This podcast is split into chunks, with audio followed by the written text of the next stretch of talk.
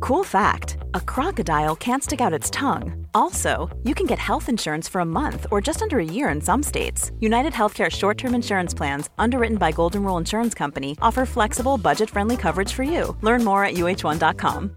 Imagine the softest sheets you've ever felt. Now imagine them getting even softer over time. That's what you'll feel with Bowl and Branch's organic cotton sheets. In a recent customer survey, 96% replied that Bowl and Branch sheets get softer with every wash. Start getting your best night's sleep in these sheets that get softer and softer for years to come. Try their sheets with a 30-night guarantee. Plus, get 15% off your first order at bowlandbranch.com. Code BUTTERY. Exclusions apply. See site for details. Millions of people have lost weight with personalized plans from Noom, like Evan, who can't stand salads and still lost 50 pounds. Salads, generally, for most people, are the easy button, right? For me, that wasn't an option. I never really was a salad guy. That's just not who I am. But Noom worked for me. Get your personalized plan today at Noom.com. Real Noom user compensated to provide their story. In four weeks, the typical Noom user can expect to lose one to two pounds per week. Individual results may vary. Children, children, can you hear that sound? Isn't that my tinnitus? Come closer and listen to a tale about a man with a belly like jelly, With suspected metabolic syndrome, wearing a red coat, fur collar, and cuffs, which is really a high grade compression suit designed to withstand high G forces. carrying a lofty sack Scrotal carcinoma, with a joyful, gruff laugh. pulmonary edema due to acute altitude sickness. This man, being a shill of Coca Cola for many years, is of course Saint Nick, affectionately known as Santa Claus. Welcome, everybody, to the Christmas episode of Dr. Matt and Dr. Mike's Medical Podcast. Today, we are doing something slightly different. We're still talking about the human body and physiology, but today we're talking about the human body of somebody very specific, somebody, somebody close to our heart, Matt. St. Nick. St. Nick, Santa Claus. We all love Santy. And uh, as we're approaching Christmas, I think it's really important for us to talk about Santa Claus, His physiology, his physiology. how he And- stays alive. well, yeah, I think once you. Is this his favourite time of the year or his dreaded time, do you think? Based Uh, on what we're going to talk about. I think we should talk about it. And then in our final discussion and conclusion, we can determine whether we think Santa Claus is enjoying This, uh, this or not. Yeah. this uh, Christmas period or not. So, Matthew, do you want to give us a quick run through as to the timeline of Santa Claus on Christmas Day and what his tasks are? And then we can sort of dissect it and have a look at what's actually happening uh, to his sleigh, to his body, uh, and how he's actually trying to withstand and resist some of these excessive forces on his physiology. All right, so um, I think he lives in North Pole, so that's where he resides 364 days of the year. Yeah. Um, I can't really tell you much more All right, there you About go, that. ladies and gentlemen. There's the podcast. in terms of his dwelling or what he does during the rest of the year. Yeah, oh, But he's that's- making presents, man. Yeah, Okay, all right. The Now- elves specifically. So I think he's actually resting because he needs the rest after that this one Christmas day. Yeah, good point. So, what he needs to do, his task for Christmas Day or Christmas Eve, really, right? Yeah, from Christmas Eve to Christmas yeah morning, I suppose. Lee needs to d- uh, deliver presents to children. Now, what what's your cutoff age here? I've put it as fourteen. Is yeah, that- fourteen years. Let's say fourteen years. We need, ladies and gentlemen, we or I should say, dear listener, uh, we need some cutoff periods. uh, we're we're doing a lot of uh, uh, number crunching in this episode, uh, as you'll soon find out, and so we need some hard cutoffs. So obviously, there might be some fourteen year olds out there that don't believe in Santa Claus. God forbid, have no idea why. But we're going to use 14 as our cutoff date for the children that Santa Claus delivers presents to. Okay, so based on that age, I think we just popped over eight billion people worldwide recently, right? Wow, that yeah. was just a, a recent milestone. But if we're looking at age in age brackets for under the fourteen years of age, there's about two billion children worldwide. Now, when we calculate um, if we try to stratify those children into who's likely to celebrate Christmas, so these would be Christian more more so. About 31% of the world are Christians. So that then brings the number down to approximately 620 million kids. So he needs to del- deliver presents Christmas Eve to 620 million children. Children, that's right. Right. Now, But th- they all don't have separate homes, right? There's not one child per home. correct. So there's approximately 3.5 kids per household on Right. average. Who's got the half kids? Um, good point. Good, And which good- half? Yeah, that's right. Um, Doesn't matter. So three point prob- yeah. so three point five children per home. Per household, So yeah. how many households So that does he then need to leads, visit? yeah, that leaves him. Um, he needs to visit 177 million, 142,857 households. Okay. Well, let's just round that up to 177 million homes Happy with that. he needs to visit.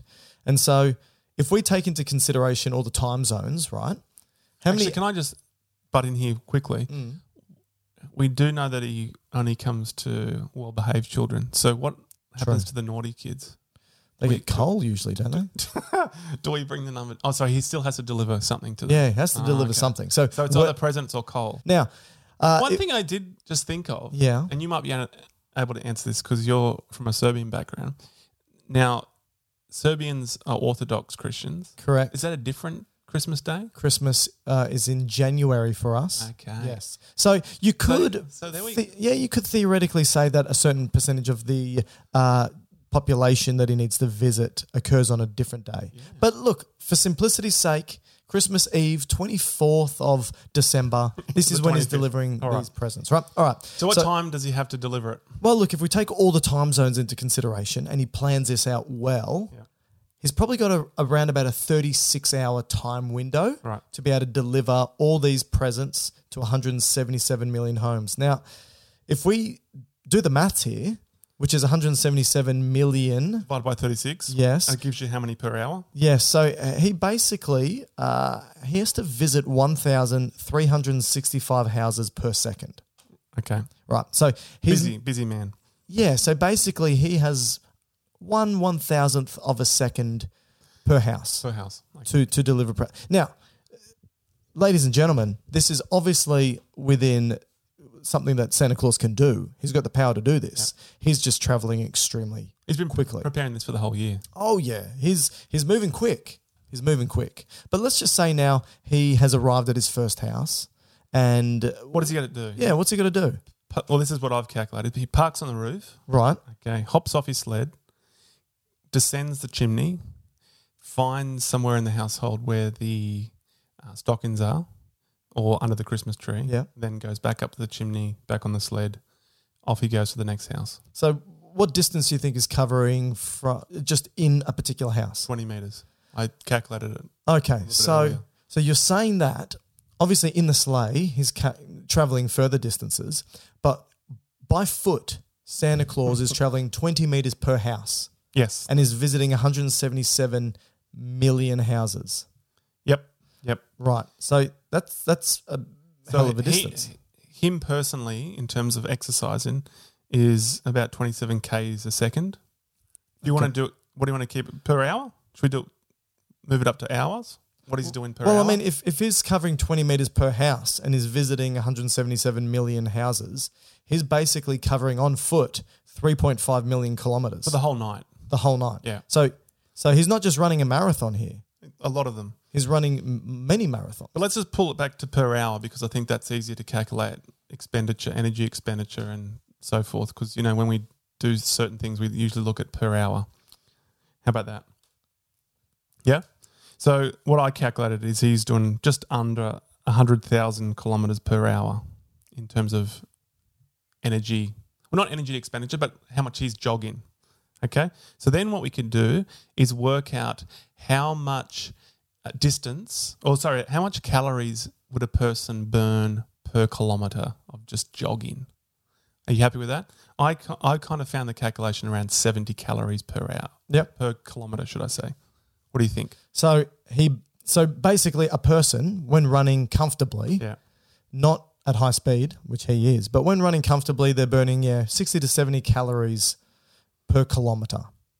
So if he's traveling 177 million kilometers, oh sorry, if he's traveling um, 3.5 million kilometers Yep. times 60, 70 calories, how many calories is he burning in a night? 250 million calories a night. All right. So he needs that's that's a lot of calories. I mean, I think I probably burn a couple of thousand calories a day. Yeah. He's doing this in a 36 hour time window. Um, I need to eat a fair bit of food to replenish that.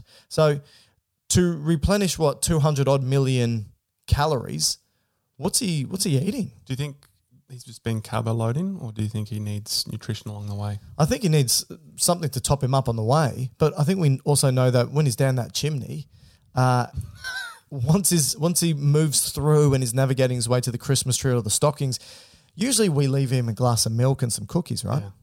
Do you know where that? Do you know where that tradition came from? No. Um, it really just dates not that long ago to the Great Depression in America, where um, Christmas, at least for giving gifts, it was seen um, historically more as giving rather than receiving. Right. So historically, at least what I came across, it, it f- I found that um, stockings were pre-filled and they were actually presents for Santa. Oh, So he would bring presents, but we would also give presents to him. And in the Great Depression, about the 1930s in America, um, things were quite dire. And so some of the yeah, things, I can tell by the name. some of the some of the things that were left out were just like s- a bit of milk and a couple of probably stale cookies. Wow. Um, so, like you said, that's become the tradition. Yeah. And, and so, usually, what's left out for Santa is a couple of cookies and some milk. Um, do you want me to? Okay, so let's just say we need to think about this. So he's So, we're trying to work out how does he um, Well, he's going 100 overcome this 250 million calorie deficit for the night? Yeah, so he obviously needs to get calories in. Yeah. And I would say the easiest way is to, you know, not spend the money himself. He doesn't have the time, Doesn't have first time. of all. He can't visit 7-Eleven. But also the money to buy that many calories. Luckily, people are leaving out milk and cookies. So I would say, let's just say that per household, he drinks half a glass of milk, It never finishes them. never It's finishes always it. half done. So he drinks half a glass of milk and maybe has one cookie Yep. per household. So let's start with the milk, right? So Okay. that's half a glass of full cream milk. Do you reckon he needs the full I, cream? have done full cream just to make it simple. Okay, so here's half a glass of full cream milk Let's hope Per it's not household. lactose intolerant. for 177 million houses. Yeah, imagine that. Maybe that's part of the uh, the jet engine that's on the sleigh. All right, so how much milk is he ingesting here, Matt? Uh, about 88 million glasses of milk. And I've just calculated glasses to be 250, 240 mils, which is essentially a, a standard cup. So how many li- how many liters does that end up being? Uh, 22 million litres of milk. so then when I had, I had a quick look at um, milk consumption in the world. Right. So um, this is just by gross consumption. The country that leads the world in gross consumption of milk is, what do you reckon? Oh, look, I would have to say the United States. They come third. Oh, Yeah. um, China. In- No, India. India. India. So they don't eat the cow, but they do drink the milk. Yes, and and and a lot of their teas are heavy in milk. Like Oh, a lot of the mil- a lot of the tea itself, like the chai tea, is predominantly all milk, oh wow. Okay. opposed to you know mostly water with a bit of added milk. In India, a lot of the chai is all milk. So that's my assumption of where a lot of the milk gets put in. So India But has this is consumes this is a lot purely of Mm. milk. This is not just dairy products. This is pure purely milk. So that's calculated to be 83 million liters is consumed in India. The EU, not really a country, but that's 24 million liters, and America 21 million liters Okay. of milk consumed. How many liters is Santa consuming? again? 22 million. So he's pretty much between the EU and America. So wait, you're saying that in a 36 hour time window, Santa Claus is drinking as much milk as the entire United States does. in one year. okay. So I, I can I'm starting to understand uh, his his big belly. so I get that. But obviously he's getting calories. Do we know how many calories from that milk? Yeah. So um, milk is 87% water. Right. and 149 calories per cup of cup of milk. Right. So 240 mils of milk. Now, I haven't done much more with that because I've decided to focus on calcium. All right. So the calories I'll throw to you a bit later because you can work out if he's in cal- uh, in calorie deficit or in excess. Yeah. But I'll jump to. Or did you want to do that now with the cookies? Let's do cookies. So we're talking about is caloric. So how many calories did you say he's burning from uh, Uh, yeah. from from moving? We'll just uh, say 250 million. okay, 250 million calories. Uh, all right. If we look at the cookies, now how many calories did you say in the glass of milk? per per Yeah. cup, Per cup. 149 calories. Okay, 149 calories. All right. Per cookie, and he's having one, is about 80 calories per cookie. So if we think about this, 80 calories per cookie times 177 million homes, he's ingesting 14 billion 160 million calories in cookies. So that Right. again, He's ingesting 14 billion 160 million calories Okay. of chocolate chip cookies, which are the most popular cookies on the planet, right? Now, if you then add the milk to that, uh, you could probably just double that number in a way to be rough, Yep. right? So let's just say he's ingesting something like 16 billion calories just from the milk and cookies that he's ingesting. Now, that far exceeds the calories he's burning from running up and down the chimney and through the house and so forth. Uh, he's actually maintaining and holding on to a huge amount of calories, which I assume is going to be ultimately turned either stored as glycogen. So he's probably got a very big liver and huge muscle tissue to be able to hold on to that glycogen because he's running very quickly, which we'll get to in a sec. Through, and to be through honest, the he's house. probably also scaling down the chimney up and down, which requires a bit more calorie burning than just jogging. Yeah, probably right, but probably still isn't burning the uh, the sixteen uh, the the sorry the thirty odd billion calories that his. Uh, 300, Ingesting. 300 Oh, okay. Yep. so again, from the cookies, eighty calories. From the milk, let's just say another eighty calories. So we double the fourteen billion calories he's ingesting. Thirty billion calories is ingesting, and he's burning two hundred and fifty million, right from the running. So there's a lot. So he's going to be storing that probably as adipose fat. Hence why he's got the belly like jelly.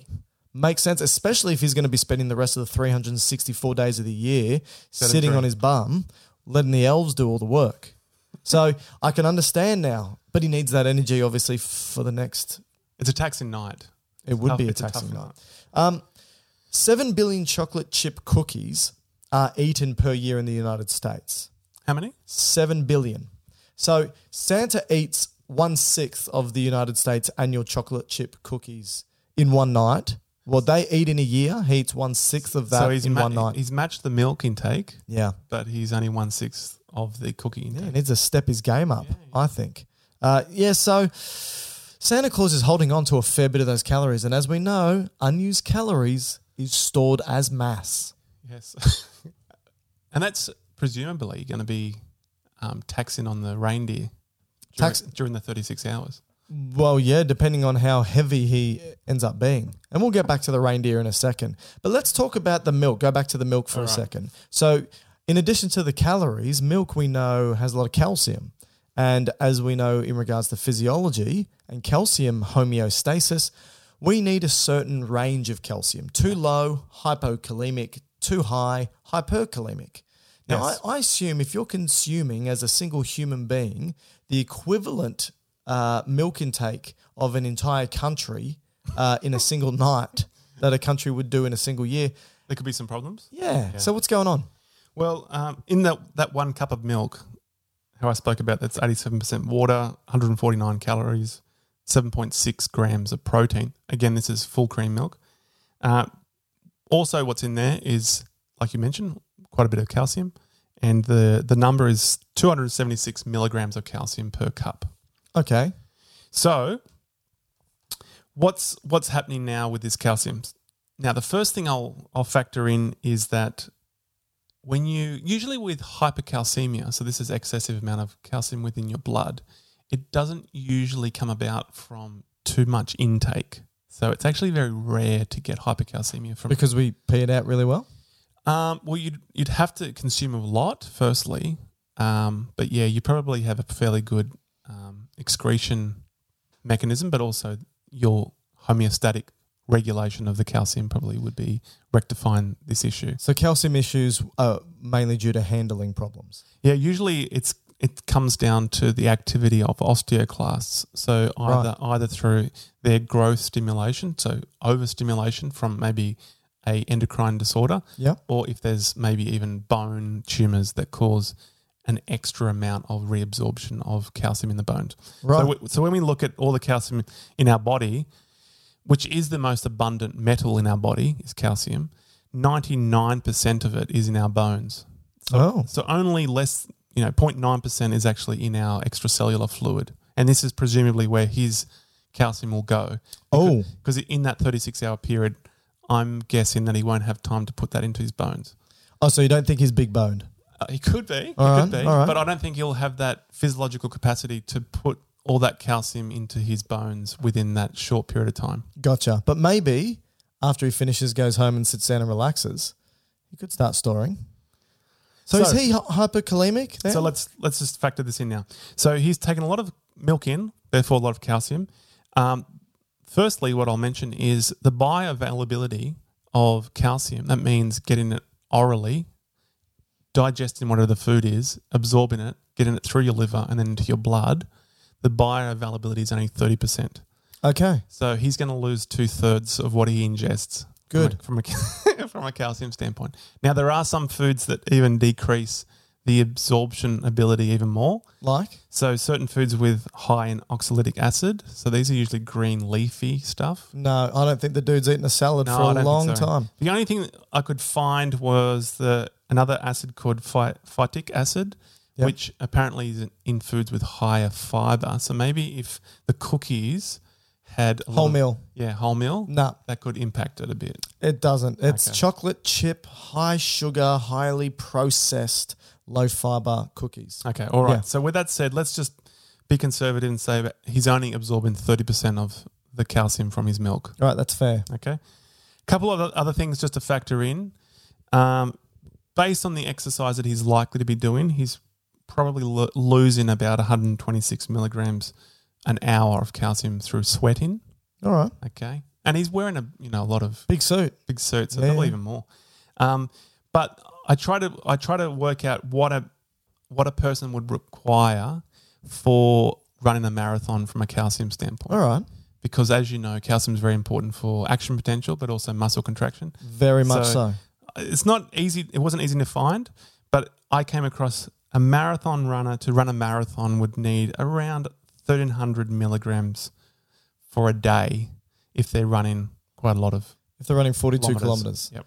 and how many is Santa getting? So um, Santa is running because a marathon's forty two k's. Yes, So Santa's running eighty four thousand marathons in thirty-six hours. in thirty six hours. So he's probably world champ ultra marathon runner.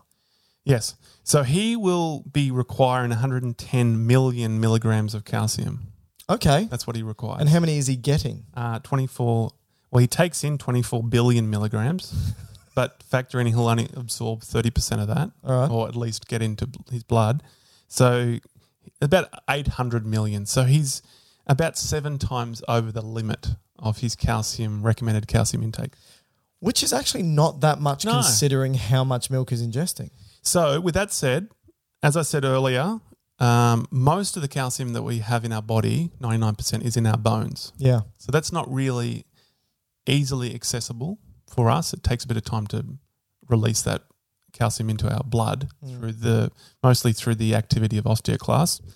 So only 1% of our calcium's in our extracellular fluid. So that's where this calcium's going to go. This 8 times the amount.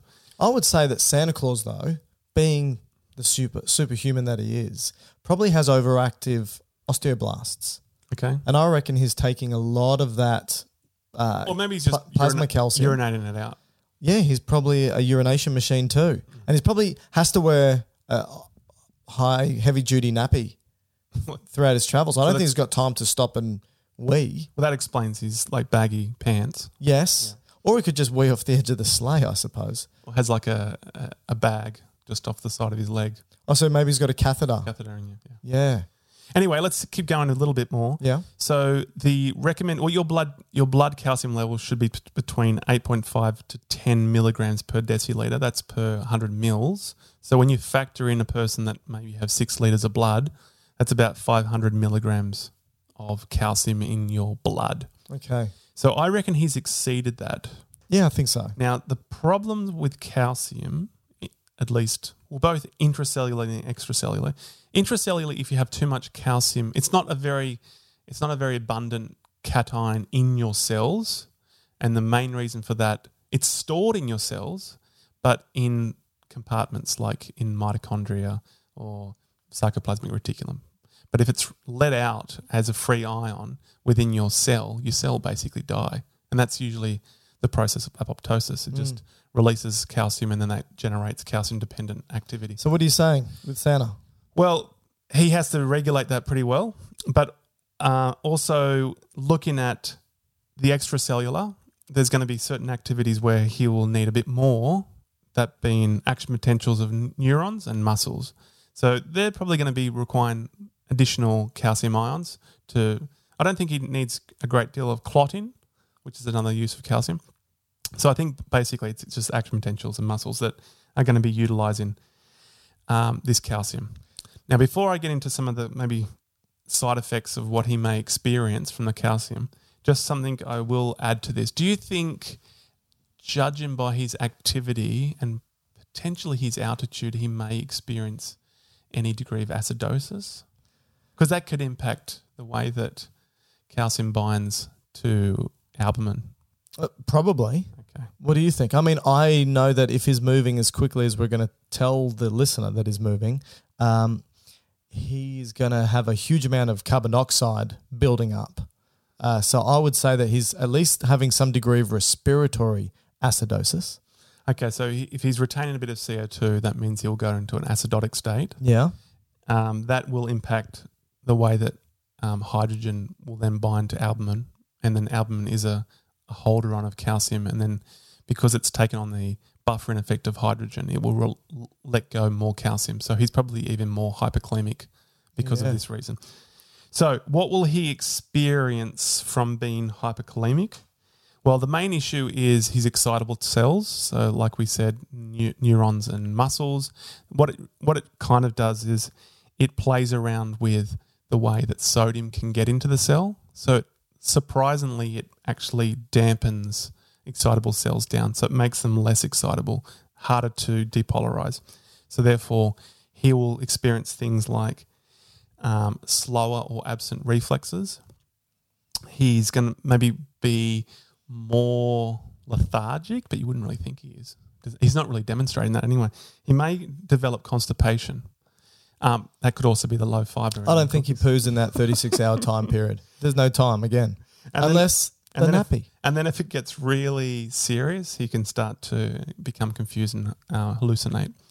which I would too, to be honest, after doing this. But uh, let me, I reckon this is my this is my uh, uh, assumption based off uh, first principles. If he's got so much calcium in his system, and and he's functioning well enough to be able to deliver these presents every year, Yeah. right? I think his body, his metabolism, and his physiology has shifted to use calcium as the positive ion that it is in the action potential, probably to replace the sodium influx. I reckon when he goes to spark an action potential to send a signal to tell a muscle to contract, I reckon calcium is used as the prime cation, the positive ion that does this. Usually it's sodium. I reckon calcium's doing it. I reckon his body is shifted to use calcium Instead in of this sodium. process. Yep. Yeah, okay. And then ultimately, he's going to have a hu- his sarcoplasmic reticuli that holds calcium in the muscle, which then needs to be released to tell muscle to contract. I reckon his sarcoplasmic reticuli are huge. I think he's got Okay. these giant stores of calcium. I think Santa Claus's physiology is adapted so well that he takes this calcium. His osteoblasts are, are overactive, chucking that calcium into his bones. He's got crazy strong bones, this man, which he needs Withstand because all the these forces. muscles just wait. Just wait till you hear the forces that this man has to withstand. Uh, but also, I think the calcium's used in that action potential and muscle contraction. So that's basically calcium. Just a couple of potential therapies that he can consider if he does experience these issues. Uh, he'd obviously have to increase his fluid intake because his kidneys are trying to excrete a lot. So he probably should go on to probably an IV solution of normal saline throughout the night. Uh, a loop diuretic wouldn't go astray because that can increase the excretion. Yeah, but it would be peeing again all night. That's right, but he'll just maybe need that bag in place, Wow, the price you pay for delicious milk and cookies. and then calcitonin if as a as a another means of excreting the calcium. I still think his physiology is adapted very well to this because, as we're going to find out right now, uh, we need to talk about how quickly this man moves, right? So we said that when he lands on a house, he's running, he's going down the chimney, delivering the presents, going back up around about 20 meters per house, right? But he then has to go from house to house. And so what we calculated was considering all the houses he needs to visit around the world, that the let's just say the average distance between one house to another is one kilometer. So what that means is in total around the world, because he has to visit 177 million homes, each a kilometer apart, he's traveling 177 million kilometers. And he needs to do this within 36 hours, which means Santa Claus and the sleigh is traveling at 4.9 million kilometers per hour. That's quick That's moving quick. right? Now, the highest velocity reached by a human in Earth's atmosphere, because Santa Claus is still going through Earth's atmosphere. I assume he's not going out into space to do this, No, it would make sense. right? So, in Earth's atmosphere was a US Air Force uh, jet called an X 15, and it traveled 7,273 kilometers an hour. So, Santa Claus is traveling 674 times Faster. faster than that. Crazy. Now, That's just from the reindeer. and that's from the reindeer, right? The Mach speed that is traveling. So if you calculate, so Mach speed is simply how many times faster than the speed of sound are you traveling, right? So you take, so one. Is it Mark or Mac? I say Mach, Okay. Mach, Mach speed, Mach speed. Look, we are biologists. Okay. So is one Mac just the speed of sound? So it's a bit faster than thousand k's an hour. Basically, yeah, 1,234 kilometers an hour is basically uh, uh, the the speed of sound. So if you take the speed of an object, like the sleigh, and divide it by the speed of sound, you get the mark. Okay. or Mac. Santa Claus is traveling at 3,970 mark. That's that's the Mach speed, right?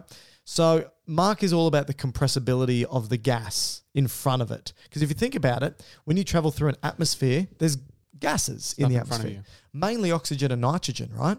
So when you travel really fast, that gas becomes a medium that you need to travel through, like swimming through water. It becomes really difficult because the air molecules can't get out of the road fast enough. So you, as you travel faster and faster, need to push through it and split those molecules out the road. Now, if you're, let's just say, a rocket that you know is re-entering Earth's atmosphere. So a rocket that we have as human beings, that's traveling at Mach 25.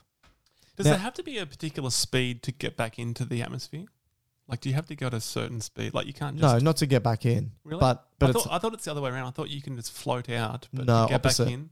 opposite Really? Um, because you're going to overcome gravity pulling you back into Earth. No, like say a ho- like a hot air balloon, right? Yeah, You can just keep floating up and up and up until you're into space, right? yeah, but that's because you're lighter than air. Yeah. But what I mean is you can't once you're outside the atmosphere, you can't just float back in, right? You're outside the No, you can definitely float back in. So for Once you've- example, Okay. yeah, so the International Space Station has to actively maintain its orbit. It's not just orbiting. But it is yeah. But it is travelling at speed, but it's just seems to be relative to the Earth's rotation, right? Yes, so uh, it is traveling.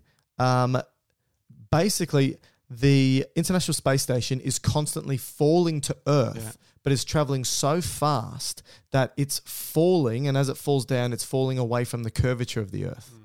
So it is constantly falling to Earth, Hmm. Yeah, and it I does just kept- dro- it does drop. So it, you need to boost it back, Back up. out a little bit, right? Yeah. So that there's n- they're in micro. There's still gravity there. You got to travel a fair way to get out of. I mean, think Okay. about it.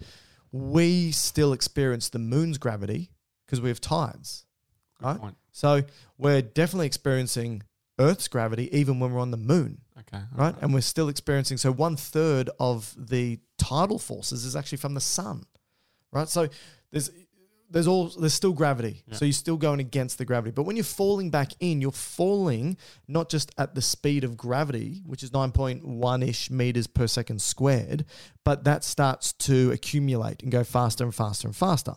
So anyway, if you're traveling at Mach 25, which is the speed of a shuttle re-entering our atmosphere, it has to push those gas molecules out the ro- road. So the nose or the cone of that shuttle gets crazy hot Mm-hmm. and really red, Mm. right? And it's pushing the molecules out. It actually is going so fast through the molecules, it can't push them out the road. Rudolph, Rudolph. It, it splits those molecules and turns the molecules of the gas in the atmosphere into ionized plasma, which makes the nose of the shuttle red, red hot. Now, what's the nose? What's the, the equivalent nose of Santa Claus's sleigh? The front reindeer. Is the front reindeer Rudolph? Yeah, of course it is. Um, the red nosed reindeer. His nose is red, Matt, simply because he's pushing gas molecules out the road. They are becoming ionized plasma, and he has a super burning hot nose close to the surface of the sun. That's right. Now, think about this, right? I said Santa Claus is traveling at a Mach speed of 3,970. The space shuttle is going Mach 25. Now, the thing is this if you ask the question, well, what sort of mark can a human being experience before they have issues? It's actually the speed is got nothing to do with human physiology. Human beings theoretically can travel at any speed Light speed. as long as it's constant. I've seen movies like that. Yes, so those movies are obviously correct. The problem is when you accelerate and decel accelerate and decelerate. And so this is when we look at g-force. So g-force is all about the acceleration and g and deceleration. So basically g-force is the force experienced by an object with reference to the acceleration due to gravity. So, for example, one g is the amount of force that the gravity that gravity is placing on us right now, which is nine point eight meters per second squared. So, if I were to hold an apple and let go of it, that's one g's worth of force. the The apple is experiencing one g. Now, if you multiply that by two, that's two g. Multiplied by three, three g. now, if you have if you're experiencing a positive g force, what that means is the blood's going to rush to your feet, right? If you're experiencing a negative G force, blood is going to rush to your brain and eyes. Now, Santa is doing a lot If of. you're moving in that direction, up and down, right? N- not necessarily, but mostly yes. Santa does a lot of acceleration and braking. So think about Let's do it, this. Yeah, yeah. Santa Claus is traveling at 4.9 million kilometers an hour, but he's going from house to house at that speed and then having to stop. So he's traveling at 4.9 million kilometers an hour only for one kilometer and then has to dead, dead stop to zero kilometers an hour, then has to accelerate back to 4.9 million kilometers an hour for one kilometer and then Next suburb. yeah, and then break again. So, and he needs to do this within one one thousandth of a second It's a lot of G forces. to get all that to get to all those houses. So, he experiences a negative g force and a positive g force, depending on whether you're accelerating or braking, of 138 million g. Right. There's never been a faster or easier way to start your weight loss journey than with PlushCare. PlushCare accepts most insurance plans and gives you online access to board-certified physicians who can prescribe FDA-approved weight loss medications like Wigovi and Zepbound for those who qualify. Take charge of your health and speak with a board-certified physician about a weight loss plan that's right for you. Get started today at plushcare.com slash weight loss. That's plushcare.com slash weight loss. plushcare.com slash weight loss. I'm Sandra, and I'm just the professional your small business was looking for. But you didn't hire me because you didn't use LinkedIn jobs. LinkedIn has professionals you can't find anywhere else, including those who aren't actively looking for a new job but might be open to the perfect role, like me. In a given month, over 70% of LinkedIn users don't visit other leading job sites. So if you're not looking on LinkedIn, you'll miss out on great candidates like Sandra. Start hiring professionals like a professional. Post your free job on linkedin.com/people slash people today. Now, if- let's think about this. If you just take a look at 3G, somebody's blood pressure is going to double. somebody's respiratory rate is going to change, heart rate is going to go So up. this is a an aeroplane can fly at this speed. That's right. So, for example, if you are accelerating, right to to th- to three G, from zero to three G. yeah, blood's going to rush to your feet, Okay. moves away from your brain. Yep. Once blood's moved away from from your brain, now whether it be j- due to this gravity change, whether it be due to some sort of vasovagal effect, or whether it be due to me choking you out, you've got around about four to six seconds of useful consciousness. So that is that where the pilots have to do certain maneuvers to stop that happening? Yes. So if you think about it, all the blood's going to, you've got venous pooling. So the blood pools in your venous system and it pulls down at your feet. And so they tense, they contract all the muscles in their body and they try and do very short, shallow, sharp breathing to maintain oxygen intake and outtake because there's a lot of compressive forces placed on the body uh, as well. Um, so the way you should think about it is acceleration, g force, positive g force. It's mimicking hypovolemic circulation, almost like if you're hemorrhaging. So what happens when you hemorrhage, Matt? What happens when you have hypovolemia physiologically? Heart rate goes up. Well, that's how you compensate. Yeah. So you compensate. Your sympathetic nervous system gets activated. Same thing happens. So Santa Claus is experiencing this to a significant degree. He's actually experiencing 138 million G force when he accelerates and a negative 138 million G force when he brakes. So to stop him from passing out every time he does this, he needs a compression suit, which is the red suit that he wears, Matt. Now he's got the the bl- the black boots, crazy strong compression to stop that venous pulling down at the legs, but he's also got the hat. And that's going to be a huge compressive force. Now, he's so strong due to that bone density, right? That he's got from the calcium and the muscular strength that he has from having to carry all of these presents. And I'll tell you how many presents he's carrying in a second. That he can contract his muscles so strongly, his bones resist the compressive forces. And this suit, if you were to put Santa's suit on, and you were to experience the compressive forces, you'd be crushed into like a little tin can, right? It's more compressive force than you'd experience at the bottom of the Marianas Trench. Impressive man. A compressive man. No, oh,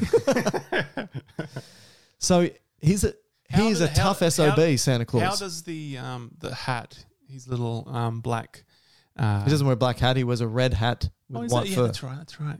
Black black shoes. Black shoes. Black boots. That's right. So the red hat, Yeah. how does that overcome the his skull? Look, uh, he, bone density is very strong, and I don't know how that's compressing the vascular supply within the skull.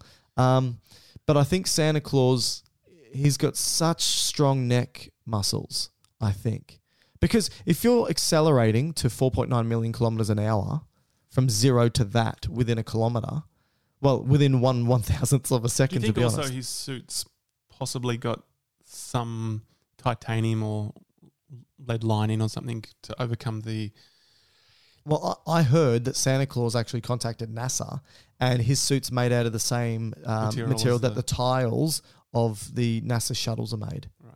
Yeah. So this man is wearing uh, Because I know that heat Rud- resistance Rudolph and is compression resistance. copping the, the, the crux of the the compressive forces. All on the nose, but if you have a But- look, his nose is shaped so perfectly that it breaks that um, uh, the gases that he's traveling through, so that all the other reindeer and Santa Claus don't have dynamics. to experience Ah, it. So he, he doesn't really need that. No, Santa's not really experiencing those forces. Um, uh, sorry, the, the the temperature that Rudolph is, but he still, you know, likes to protect himself, and his suit's made out of the same material as the NASA space shuttle. So you know, it's it's absolutely amazing the type of stuff that uh, Santa Claus is going through. Should we quickly talk about altitude then? Let's talk about al- al- altitude, and then I want to talk about the amount of presents he's carrying, and then we can talk about him going through the That's, chimney. that's called the payload. yes, yes. All right, so. How, how high up do you think he's going to travel from house to house? Well, first of all, I came across the most efficient flight path that he that he's recommended to take. Right. Oh, and this is actually by Lufthansa, the German um, flight company, Yeah, yeah. the airline They're an company. airline, so you don't have So to call them a flight company. But they, they. I don't know how this this actually works in terms of time zones because this actually wouldn't work. It's maybe he's reversing this this p- path, but they've basically suggested that he goes from North Pole to Europe, then to the Middle East, up into Russia, then down to Asia, across to Africa, then jumping across to the Americas. So he will have to traverse the Atlantic. So across to North America, South America, and then up to Hawaii, New Guinea, then finish in Australia, New Zealand. But we Which know is interesting because we experience Yeah, Christmas, Christmas first. before everywhere so else on the maybe planet. He has to reverse this. Yeah, flight path. Lufthansa did, did a bad job. Plus, he doesn't. I mean, my, my assumption is not everybody celebrates Christmas. I think that's a fair assumption. Yep. Uh, and so he's probably not delivering every single uh, every household in But all Had these to go to all countries. these continents though. He would. It'd be That's safe true. to assume that every continent will have um, children to deliver to. So what about the altitude? Well, let's have a look at the most efficient uh, altitude to fly. Right for a, a just a, a commercial flight. Yes. Yep. So the higher you go, the less drag. So Because there's less molecules. correct. So there's technically um, the higher you go, the more efficient you will be able to travel. The easier it is on Rudolph's nose. However, um, at least with aeroplanes, they require a combustion a combustion en- engine, which is the um, essentially burn in fuel, which does require oxygen. And so the problem there is, as you go higher, it's going to become less efficient in terms of that particular um, what's it, what's the word like um, chemical reaction. But Santa's not using a chemical That's- reaction Let me, I'm getting there. I'm Okay. getting there. So usually when it comes to the unless he works off reindeer farts. Is that how they they when build it- their speed? When it comes to a commercial airline, it's somewhere between 35,000 to 42,000 feet. They use feet. Um, so that's the most efficient, that's the sweet spot to travel. Um, taking into consideration the drag, l- less weather events to have to tackle, but also not few enough oxygen that you won't be able to burn your fuel. Okay. But the highest that a, a airplane has flown is 123,000 feet, and that was a, a MiG jet, a Russian MiG jet. Concorde, Co- Is that a commercial jet? no, that's a that's the highest jet ever. Oh, okay. Uh, Concorde would typically cruise at 50 to 60,000 feet. Yeah, but they don't exist anymore. That's right. That's right.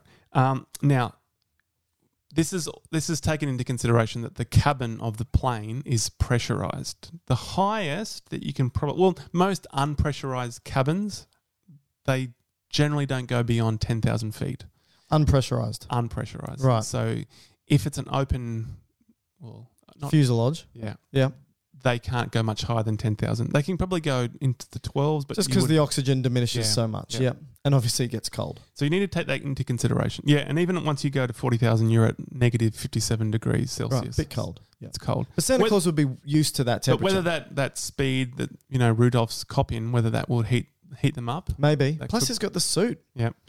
So the consideration I guess I'm trying to make here is if his sleigh is open, uh, open cabin, I cabin, assume so. Yeah, um, he's not going to be able to pressurize it, yeah. so he can only go at a certain height.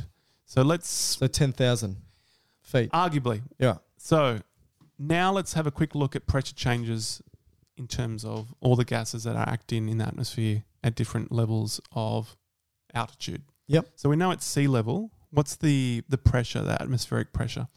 Or what? Five sixty millimeters of mercury? 760. Oh, 760. Yep. Yeah. Yep. So th- what does this basically mean in terms of this number? Well, if if I were to stand next to the ocean and I would put a tube above me, a one meter in diameter tube that goes all the way up out into the atmosphere, the, all the gas molecules above me in that tube would weigh or place a pressure, exert a pressure down onto me of 760 millimeters of mercury. Okay. And I always say to my students, well, they always say, how come we don't feel it? It's just, well, because you're born into it. Yeah. Of course you don't feel it. So anyway, that's sea level. But anytime you go up, there's less molecules above you face putting pressure on you, right? And what are the what are the main gases? Nitrogen predominantly. And Uh, so that's 70 something percent. yeah. Then oxygen. Oxygen's 21%. Then uh, carbon dioxide. Yeah. And then trace gases. Okay. So let's just focus on oxygen now. So 21% of the atmosphere is oxygen. So as you go up in altitude, this percentage doesn't change, but what does change is the pressure. Right. Happy with that? So if you go up to 10,000 feet, which is kind of the ceiling for an unpressurized cabin, that is 523 um, millimeters of mercury uh, of just pressure. So when you do, Okay. So when- twenty percent of that is only going to be around about a thousand millimeters of mercury worth of oxygen pressure. Yeah, so, or actually, Oh, let- sorry, sorry, 500, uh, uh, 100 millimeters of mercury worth of oxygen pressure ish, right? Yeah. So let's go quickly go back and just say at 760, which is sea level, Yeah. um, the the oxygen in the air is 100 is then 159 millimeters of mercury. Yeah. Happy with that? Yep. You go up to 10,000. Now it's dropped to 110. Right. Now normally in your alveoli, you would have 104 millimeters of mercury. So down at your alveoli level, so once you've gone through your mouth all down the, the whole tree of your Yeah. um, bronchioles and etc. Yeah. Once you right down to the alveoli where gas exchange occurs, it's 104 millimeters of mercury. And it needs to be that so gas, so the oxygen can jump from your lungs into your blood.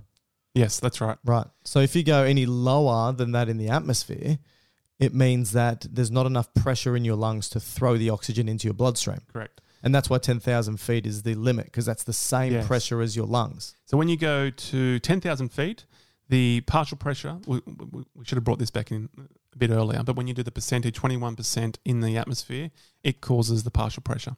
So the partial pressure now at 10,000 feet drops to 110. Now, when you go across to your alveoli, this is now going to be about 67 uh, partial pressure millimeters of, of oxygen. So this is probably now getting to the point where you're not getting overly efficient with gas exchange crossing into your blood. Yeah. Make sense? Yeah, because you, you, like I said, in the lungs, it needs to be a, about 100 millimeters of mercury worth of oxygen pressure to jump from your lungs into your blood. If it goes below that, the pressure's not high enough. And think about the pressure as the pushing force. So there's not enough pushing force to push the oxygen into your blood once you go above 10,000 feet. So Santa has to be at around 10,000 feet, right? Yep. Now, just to give you one more point of reference, let's go to the highest mountain on the planet, so Mount Everest. This Yep. is 29,000 feet. Okay, so the the barometric the barometric Metric? barometric pressure there is 253. Okay? Right. Low. Now, it's l- much lower. Now, a couple of factors just to bring in here is water vapor pressure is 47. It's fairly steady through the pressure ranges. So there, that means water is taking up space at 47 millimeters of mercury in your lung alveoli.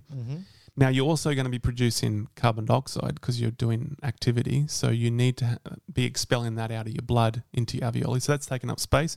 So you're only really left with 47 millimeters of pressure, partial pressure of oxygen at Mount Everest. That's with just breathing in. But there's no children up on top of Mount Everest that Santa needs to deliver to. No, but this is the what he may have to consider altitude Changes. changes. So what do you think he's doing? Well, this basically, but then as you know, with people who climb Mount Everest, they're not generally just breathing in atmospheric air. They're taking oxygen bottles up with them. So Santa, you reckon's got a couple of tanks. Well, if you if you look at the oxygen um, uh, for Mount Everest, so if you go, let's go to Mount Everest. What did we say the height was? So we'll call it thirty thousand.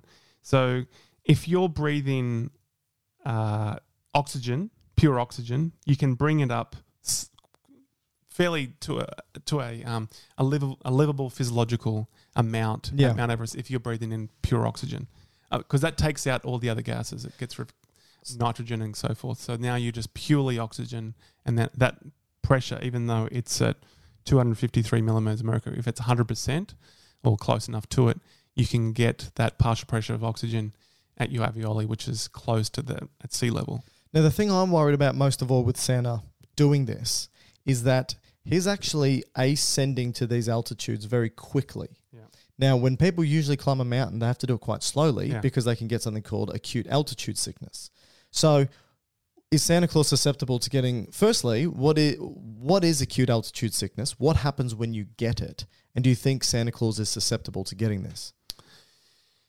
Depends what he was doing during the year. So Oh, he could be doing training. So if you acclimatize, the, the efficiency of your body, if you've spent time acclimatizing, is significant. So some of the things that body will go through, if you do spend the time to acclimatize, your pulmonary ventilation is much more improved. So that just the way that you ventilate your lung is much better. You increase a huge amount of red blood cells. So these carry the oxygen. So you're more efficient at carrying oxygen in your blood. Your diffusion capacity, so this is getting oxygen across your alveoli membrane, is heightened. Um, the vasculature, not only in your lung but in your body, has also improved, and then also your cellular ability to um, work at kind of hypoxic levels is much better. So the So if he does altitude training or hypobaric cha- training, this could th- he could be adapted to this, which means he might do a lot better and not get this altitude sickness. Because in altitude sickness, you you can get confusion and dizziness. La- the lack of oxygen leads to a whole bunch of vascular changes, oxidative stress changes, leads to fluid being shifted in and out of the cells of your tissues, including your brain. Your brain can swell. And you can get a whole bunch of really nasty effects. Yes, that's right. But so I calculated just quickly um, the ceiling for him, so he can't really exceed this. If he has no oxygen on board, he can't really go beyond 20,000 feet to travel, even though he's up and down. yeah, He can't really go um, an hour at that, at, 20, th- at 23,000 feet without any oxygen. He's going to start to come into this altitude sickness. Or the maximum he can go with oxygen is 47,000 feet. right. The other thing with altitude sickness is it doesn't usually kick in for about two days. Well- so he might not get it until he's back home, feet up. Well, I'm going to disagree with that. Okay. And this comes from anecdotal evidence from me. Yes. Well, actually, not me personally, but the person I traveled with. So I was in South America backpacking, and we were in the top of Chile uh, at sea level, and we went up to Bolivia, La Paz, which I think is about 4,000 meters. Now, we went from sea level to 4,000 meters in half a day. Yeah. And I'm telling you, um, within a few hours, I noticed the difference, but my friend got really, really sick. So, it's So- sick, but he didn't have cerebral edema No, but he was like, or pulmonary edema, he which are the was big ones. Very fatigued, n- nauseous, to the point where we were crossing the, the border from Chile to Bolivia. He, which was a big mountain pass, and he had issues with his passport and visas, and they they weren't going to let him in, and he Mm. was like, "Just leave me here. wow. I couldn't be stuffed." So I think that's. So he I got think sick quite pretty while, quickly. while that is altitude sickness, that is different to the cerebral edema and pulmonary edema True. induced, which does usually happen a couple of days afterwards. Yep. and that that is due to a consistently low oxygen and the vascular Yeah, so oxidative changes. Two that main occur. things with acute altitude sickness that Santa may uh, experience, possibly not in the 36 hours, Hmm. possibly at the end of that 30, 36 hour period, or maybe when he gets back to the North Pole. yeah, Um, cere- cerebral edema, as you said, that seems to be due to the hypoxia, which then causes vasodilation in the brain tissue, Yeah. which then causes fluid to come out into the brain, causing edema. The other big effect, which is part of the reason why he has that voice that you spoke about at the start, yeah, gruff, gruff voice. Yeah, Mm. is he may be experiencing pulmonary edema. Now, the reason for that, if especially if he's not acclimatized, is as the lung tissue is being poorly ventilated because of the altitude that we spoke about. Um, usually, the way that the lung tries to compensate for poorly ventilated areas is to vasoconstrict, right? Mm. And so you don't want to bring blood to a part of the lung that's poorly ventilated with oxygen, right? So you vasoconstrict the pulmonary vessels and you take it to other parts of the lung that maybe has better ventilation. And so if you keep constricting areas of the lung, it's going to bump up pulmonary pressure. Pressure. So he starts to develop pulmonary hypertension. So the parts of the lung that are healthy that are receiving the blood is receiving high pressured blood, and it's like squirting it through these vessels and just increasing the fluid buildup in That's the right. lung tissue. So poor Sam, but I think you're right. I think in the 364 days off, even though he's at the North Pole at sea level, which is where the North Pole is, I think he's doing hypobaric Or- or altitude blood training. doping. Blood doping. Well, he could be doing some blood doping. I mean, APO. I think, yeah, well, I heard Santa is, is definitely a cyclist. So, um, all right. Now, can can we move on to. That's altitude done. co- so, I want So to know. my, so my guess is he's not really going much beyond 12,000 feet on his um, highest uh, cruising speed. 12,000 feet. 12,000 feet. Okay. So, it's traveling at 4.9 kilometers He just doesn't an hour. have he just doesn't have the ability to carry big oxygen bottles. Probably not. But he's probably got a super cool mask that he's got. I wouldn't be Built, surprised. it, built into his um, Suit. no into his uh, beard. Oh yeah, maybe the beard turns into a mask. Anyway, let's talk about the presents he's carrying. right? So his sleigh obviously carries enough presents for all the children that are getting presents, whether it be coal or actual gifts. and so, Carried in what though? well, let's let's okay, let's think about this. If he delivers one present per child, we know he delivers more. Assuming that they're not all naughty. Correct. Let's, even if they are naughty, it's going to be filled with coal. So 200 grams of coal. for- So for the just naughty wait, kids. just wait, just wait, just wait. So he's delivering one present per kid. Each present, let's just say, is 200 grams. That means he's delivering 124,000 ton or 124 million kilograms of presents to children around the world. Now, 124,000 ton. A standard dump truck carries 15 tons. So Santa's sleigh is likely not just one sleigh, but multiple sleighs. So he's probably now if each sleigh is the size of a dump truck, his reindeer are probably pulling eight thousand two hundred and sixty-six sleighs Right. filled with presents, which may be toys or coal. I Is make it- no is he judgment. just stopping at depots along the way? I think he's just got it all filled up, Okay. so- filled so from the beginning, man. he Oh, takes really? it from the North Pole. It's all there. Does he kind of drop off sleighs along the way? I don't think so. He has to take it back. He's got to refill it for the next year. God, you're an idiot.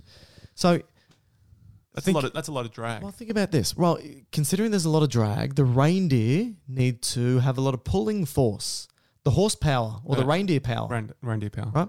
So let's think about this. So he's carrying 124,000 tons of presents.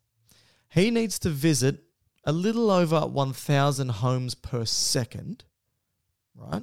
And is traveling at 4.9 m- million kilometers an hour. So we can calculate the horsepower here. His, tra- his traveling, well, his reindeer are generating 2 billion trillion horsepower, reindeer power. 2 billion trillion. Now, a space rocket has 34 million horsepower. Santa's sleighs 2 billion trillion horsepower. So these reindeer are amazing. Better than better than your goats, Matt. Yeah. And, they- and they're Can only- your goats pull 20 uh, 124,000 ton of They- anything? They don't do anything. My goats. Oh, they're ridiculous those goats. So, and and these uh, reindeer, it's rare that I've at least. you know, some people leave out carrots for them, right? Yes, yes. Anything else? Hay. No. Okay. Who leaves I don't know. Maybe in think some countries. carrots. In some countries, like I came across that they don't leave cookies; they leave rice pudding and some other things. Poor Santa. Yeah. Who wants rice pudding? Maybe well, that's got milk in it. Germans could leave a sausage. Yeah. So But I'm he might get a bit I'm of guessing there protein. are some countries will leave some stuff out for the reindeers, but Hope so, they're because pretty impressive. they're burning more energy than Santa. That's right. Right? Haven't calculated that, but I'm sure it's a lot. Matt, the last thing I want to talk about here is when he goes through all these chimneys. Well, there's a uh, lot of soot in Well, chimneys. let's go back to what is he carrying his presents in, uh, a sack, and what color is it? uh, red. Yeah. So I've deduced the reason for this. Oh, It's squamous cell carcinoma of the scrotum. oh, so he's actually not carrying a sack of presents. he's just carrying a uh, cancerous scrotum. That's right, and that's where it's derived from. So Wow. let me let me explain my point here. Please do. So as you said, he's traveling up and down a uh, chimney, Yeah. which is a lot of ki- uh, chimneys. Um, I can't remember the number on top of my head. Well, we had 177 million homes, and uh, let's just say 50% have chimneys. no, we got to go with them all. So, Really? Yep. I don't have a chimney. Okay. Um, do you? No. Okay, so there we go. Okay. But how's he get into the house then? I give him a, leave a key under the mat. Okay, fair enough. All right. So let's just say the Plus, every houses, Christmas breaks a window. That, the houses that do have a chimney, he's still going through a lot of chimneys. yeah. Okay, so the issue here is um, an issue that was brought to the attention of the world in the 1700s. 1700s. Okay, so this is called chimney sweeps carcinoma, Also known as sootwort. also known as, well, it was confused with the French pox. Apparently, so which I think is just syphilis. Right. Um, as, as you said, it's affecting the scrotum. Yeah. And in those days, anything that was impacting um, the genitals or Genitalia. the junk um, was assumed to be a, It's the junk, is what they said. a venereal disease, right? Yeah. Now, interestingly, and we still do this to today, if we have s- some kind of outbreak, On the junk, as you say. or no, just Oh, generally, um, countries blame other countries for it. So you know the the, Brit, Oh, they the did, Brits yeah. the Brits blame the French for and called hence called it the French pox. Right. You know the French would call it the Spanish pox. Right. You know so forth. The the Polish would call it the Russian pox, Yeah. and so, you know all the I'd call it the Matt Pox. so um, this particular carcinoma was thought at the time to be a venereal condition, A- Oh. and in most cases they treated it with Oh, here we Either go. Like two. merc. Let's. mercury paste Of course. or arsenic paste. yeah, that's going to be great for your scrotum. so that wouldn't overly help. No. So it wasn't actually. No, I'll I'll bring in the the reason for why we need to clean clean the chimney out to begin with. So I'm doing a, a slight um, uh, side Digression point, here? digression here to why we need chimney sweeps to begin with. Right. I think it's it's obvious, isn't it? Well, um, Chimneys filled with soot, and soot needs to be taken away. Otherwise, but it chimneys was especially bad in England, clog. right. London. Now the reason for this that I came across, London had a great fire in 1665. How great was it? significantly. Awesome. A lot of the, the city burnt down. So they brought in the Housing Tax Act at the end of the 17th century, 17th century. Did that say stop making your house out of hay? No, what it what it said is you have to pay tax on how many chimneys you have. Okay? So the, more, chimneys, more tax. correct. That's that. Why is that? Because I guess Increased the likelihood of fires. Yeah. But if you had less chimneys, wouldn't that also be Look, I didn't go into the Alright, details of alright, this. I okay. just came across that Well, there sounds was a like it, since housing you- tax. digressing on chimney sweeps? So what people do, did to get around this, because most rooms still had a fireplace, is they built these crazy little um, chutes or flutes. Is it flutes? Yeah. Anyway, into the main one. Right. And so a house would have all these small little chimneys into one big chimney that would come out of the top of the house. Gotcha. And so these small little narrow ones would be the ones that would be problematic to Clogged get up. with soot. So who do you bring in at that time of the of the century? Ghostbusters. you bring in um, kids.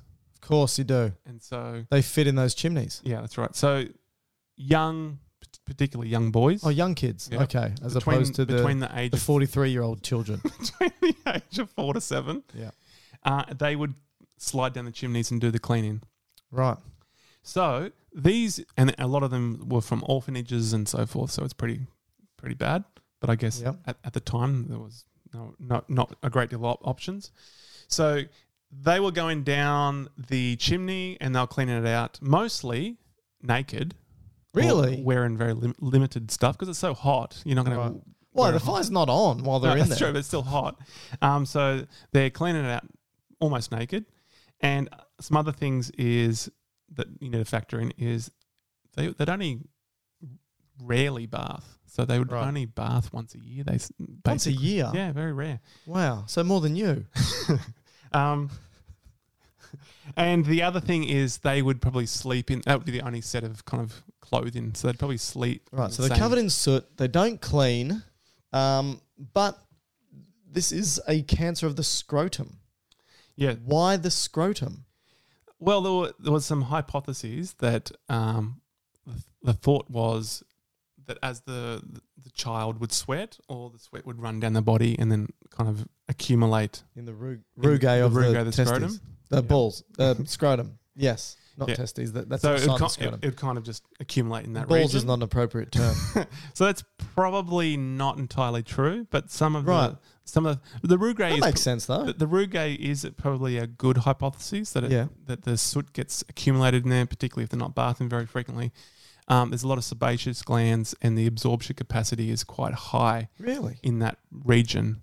So that is part of the reason why it's hypothesized that the scrotum was impacted more so. But the the cancerous agent, so the carcinogenic agent, was a benzopyrene, um, and that seemed to well, this is demonstrated more recently to affect the the guanine. What's the G in Yeah, guanine. guanine?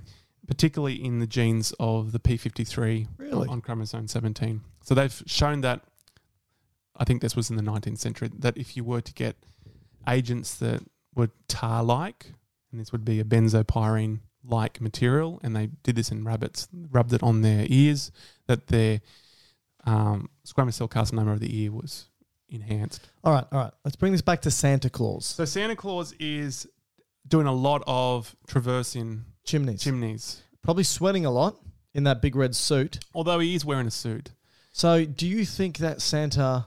I'm, I'm sure he's got some protective. I wouldn't be surprised. He's done this for years, so I think he's significantly aware of, Of the risks? of this whole uh, soot cancer, or the soot wart that it was called, and I think he's probably wearing some sort of cup around his genitalia to stop the soot from accumulating in that area But it's it's remarkable that he keeps his suit so red.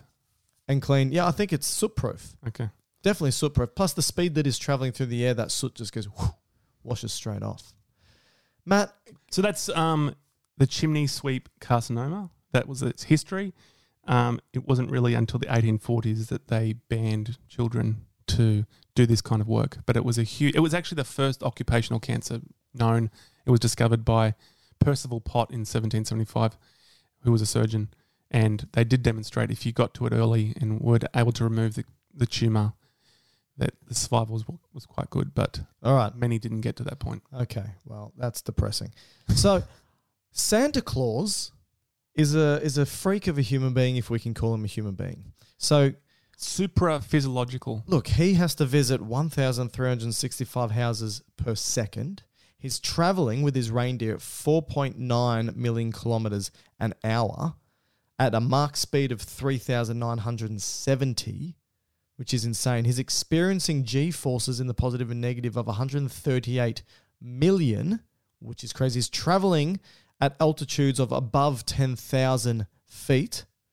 He is experiencing significant lacks of oxygen and temperature changes.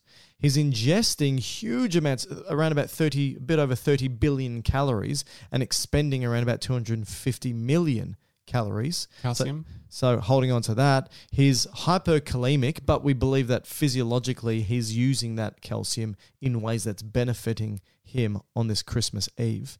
He's, Uh, he's not obese. He's just big boned. His big bone, that's right. Mm. Exactly right. Uh, he's carrying 124,000 ton of presents and probably carrying maybe around about 8,266 dump truck size sleighs to carry this. His reindeer are amazing. Rudolph's nose They're probably better, really. is uh, it's all on them. I think they're they're they're breaking air speeds. Well, r- at least Rudolph is uh, at 4.9 kilometers an hour, which is far greater than a, a shuttle re-entering orbit, breaking that air in front of him. Hence his red nose and generating two billion trillion horsepower in doing so. And luckily for us, Santa Claus has protected himself, so, Prophylactically, so he does not get scrotal cancer. scrotal cancer. He's wearing a suit that's resisting the the g forces that he's experiencing, so a compressive suit, and that compression is obviously also helping him for any edemic or edema based issues. So, look, I have to take my Christmas hat off to Santa, and and the reindeer, really. and to the reindeer, and say, look, all They're the all forgotten- so you they're can the forgotten deliver. heroes. That's right. Also, you can just deliver presents to our kids. All coal. well, your kids. So this is the science of Santa. I hope you enjoyed it. Um, it's for a bit of fun. You don't need to correct us if we got anything wrong because I'm sure uh, we didn't get anything wrong. So enjoy that. If you want to contact us and wish us a Merry Christmas, please do so. Merry Christmas to you. Happy holidays. You can send us an email, gubiosciences at gmail.com. Uh, you can contact us on social media, predominantly me, uh, Dr. Mike Todorovich, uh, D R M I K E T O D O R O V I C. And you can subscribe to our YouTube channel, Dr. Matt and Dr. Mike, and also leave a five star review for us. Please, I'm so desperate for a five star review saying how much we've helped you. And if you send us an email from here on forward, I will read that email out unless on, on, the uh, on the next podcast episode unless you tell me not to do so but please send an email you can ask questions you can just state comments whatever it may Suggest- be Suggested topics. suggested topics but uh, write something in we'll read it out on the uh, at the end of each podcast uh, and thank you for your support uh, we love you all and have a wonderful wonderful holiday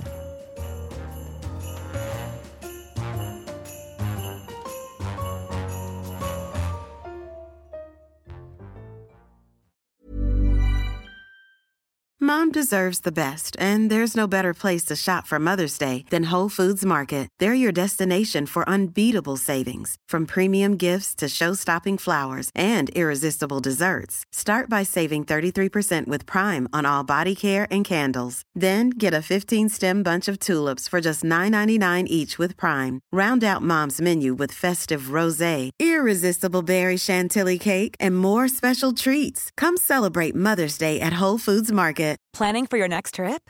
Elevate your travel style with Quince. Quince has all the jet setting essentials you'll want for your next getaway, like European linen, premium luggage options, buttery soft Italian leather bags, and so much more. And is all priced at 50 to 80% less than similar brands. Plus, Quince only works with factories that use safe and ethical manufacturing practices. Pack your bags with high-quality essentials you'll be wearing for vacations to come with Quince. Go to quince.com/pack for free shipping and 365-day returns. Imagine the softest sheets you've ever felt. Now imagine them getting even softer over time. That's what you'll feel with Bowl and Branch's organic cotton sheets. In a recent customer survey, 96% replied that Bowl and Branch sheets get softer with every wash. Start getting your best night's sleep in these sheets that get softer and softer for years to come. Try their sheets with a 30-night guarantee. Plus, get 15% off your first order at bowlandbranch.com. Code BUTTERY. Exclusions apply. See site for details.